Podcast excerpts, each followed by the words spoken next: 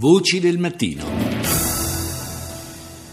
Do il buongiorno al nostro primo ospite di oggi, che è il direttore dell'ISPI, l'Istituto per gli Studi di Politica Internazionale, Paolo Magri. Buongiorno. Buongiorno a voi. Parliamo del eh, rapporto 2016 dell'ISPI presentato eh, ieri, eh, un rapporto che eh, contiene diversi, diversi, aspetti, si va dalla, eh, da una valutazione della politica estera italiana a quello che poi è anche il titolo vero e proprio eh, del rapporto, ovvero le nuove crepe della governance mondiale prima di entrare nel, nel, merito di questi aspetti, io le chiedo, stiamo, siamo proprio sulla, sulla, cronaca da questo punto di vista. Certo. Io le chiedo una doverosa valutazione su quanto è avvenuto eh, ieri sera ad Ankara, in, in Turchia. Ennesima strage, eh, un attentato ancora eh, eh rimasto senza eh, rivendicazione, ma ehm, diciamo le ipotesi sostanzialmente sono, possono essere solo due. Sì, eh, i curdi eh, come, come, ipotesi, ma come è stato detto anche eh, nei precedenti attentati avvenuti in Turchia, o uh, lo Stato islamico. Lo Stato islamico abbastanza dubbio perché l'impegno della Turchia nel contrasto allo Stato islamico non è così minaccioso per lo Stato islamico, mettiamo in questo senso. Sì, a, dir, a dir poco. Insomma. Ecco, ecco, ma è davvero molto presto per dirlo. Eh, quello, che certo, quello, che è certo, è che la Turchia e la sua politica eh, interna ed esterna nella regione la, la rimette sul sul fronte di fuoco. La Turchia non è nuova a attentati, Istanbul non è nuova a attentati, Ankara non è nuova, ma non mi riferisco solo alle ultime settimane, agli ultimi mesi. Cioè, la storia del, del paese è caratterizzato con matrici diverse e, e origini diverse.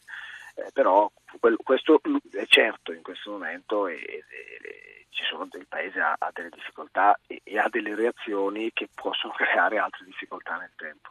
Certo, e questo naturalmente quanto sta accadendo in quella regione ha molto a che fare con eh, le riflessioni sulla, eh, su queste crepe che si sono aperte e si continuano ad aprire sulla governance c'è una, mondiale. C'è un'altra notizia che non so, cioè, per, per, fare ancora una battuta sì. sull'attualità, c'è un'altra notizia che eh, la sveglia mh, all'alba eh, per essere con voi mi ha permesso di leggere subito poco fa. Eh, oh, eh, pensavo di essere ancora un po' addormentato quando ho letto che in Egitto, dice BBC, è stato chiuso un centro, io, il titolo era vago, sulla tortura, eh, e, e, pensavo fosse una, una, un centro dove si faceva tortura. In realtà eh, l'Egitto ha chiuso ieri l'unico centro rimasto che si occupava di riabilitare persone che erano state vittime di tortura.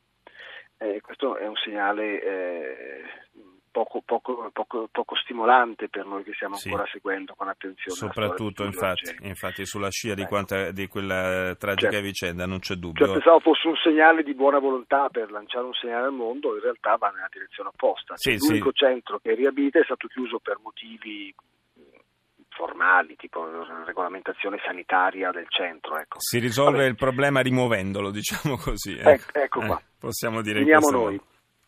Dicevamo, eh, che cosa è cambiato nella governance mondiale in, questi, in quest'ultimo anno? quest'ultimo anno forse eccessivo, ma qual è il trend che stiamo, che stiamo, a cui stiamo assistendo? La crescente incapacità di quelle istituzioni che avevamo creato per gestire il mondo, l'Unione Europea, il Fondo Monetario, l'ONU, l'OPEC per quanto riguarda il petrolio, di affrontare le crisi che ci sono, le crisi globali e risolvere in modo risolutorio. Se noi guardiamo le crisi di quest'anno, le principali crisi di quest'anno, abbiamo ancora la crisi economica, la crisi del terrorismo, l'immigrazione, eh, crisi sanitarie, il petrolio, cioè crisi Grecia, crisi nuove, ma anche crisi vecchie di anni fa che sono ancora sul, sul, sul, tavolo internazionale perché non siamo stati in grado di risolverle in modo tempestivo e risolutorio. Nella migliore delle ipotesi abbiamo messo, pensi alla Grecia, un cerotto e ogni tanto questo cerotto si stacca e, e riaffrontiamo il tema Grecia. Eh, come riaffronteremo il tema Ucraina, come continuiamo a affrontare il tema Libia, il tema Siria e, e perché? Perché le motivazioni di questa difficoltà a risolvere le crisi sono, sono varie. Eh, dal fatto che ci sono più attori nel mondo che dicono la loro, c'è ancora l'Europa, ancora gli Stati Uniti, ma per molte crisi paesi come l'Arabia Saudita, la Turchia, l'Egitto, l'Indonesia eh, hanno un, pe- un peso fondamentale 30-40 anni fa non lo avevano. E l'altro fattore è che i, i due, paesi, due blocchi importanti, Europa e Stati Uniti, sono entrambi qualche difficoltà.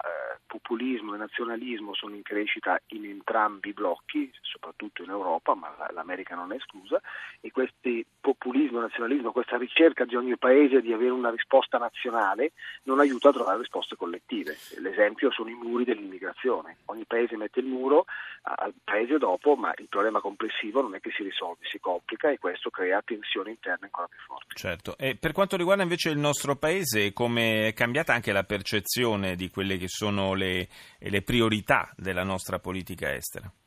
Ah, queste crepe innanzitutto non aiutano un paese che a, a, questo mondo multilaterale, l'Europa, l'ONU, al rapporto con gli Stati Uniti ha sempre dato molta attenzione, cioè ci rende più un attore libero e dobbiamo abituarci a essere attore libero. Noi usciamo da una tradizione in cui noi seguivamo le linee europee, seguivamo le linee con gli Stati Uniti del rapporto transatlantico e ci muovevamo all'interno dell'ONU questo disorientamento di questi tre attori principali ci, ci dà un ruolo più libero, eh, un ruolo più libero però che dobbiamo sapere gestire. Il giudizio dell'expert panel, dei 130 esperti che noi abbiamo intervistato, sentito sulla politica estera del 2000, dello scorso anno è più positivo dell'anno precedente, in crescita, una sufficienza piena con anche dei voti molto alti in alcuni temi, ci sono ancora delle difficoltà. La gestione delle crisi, la gestione del caso Marò sono eh, sono considerate aree critiche.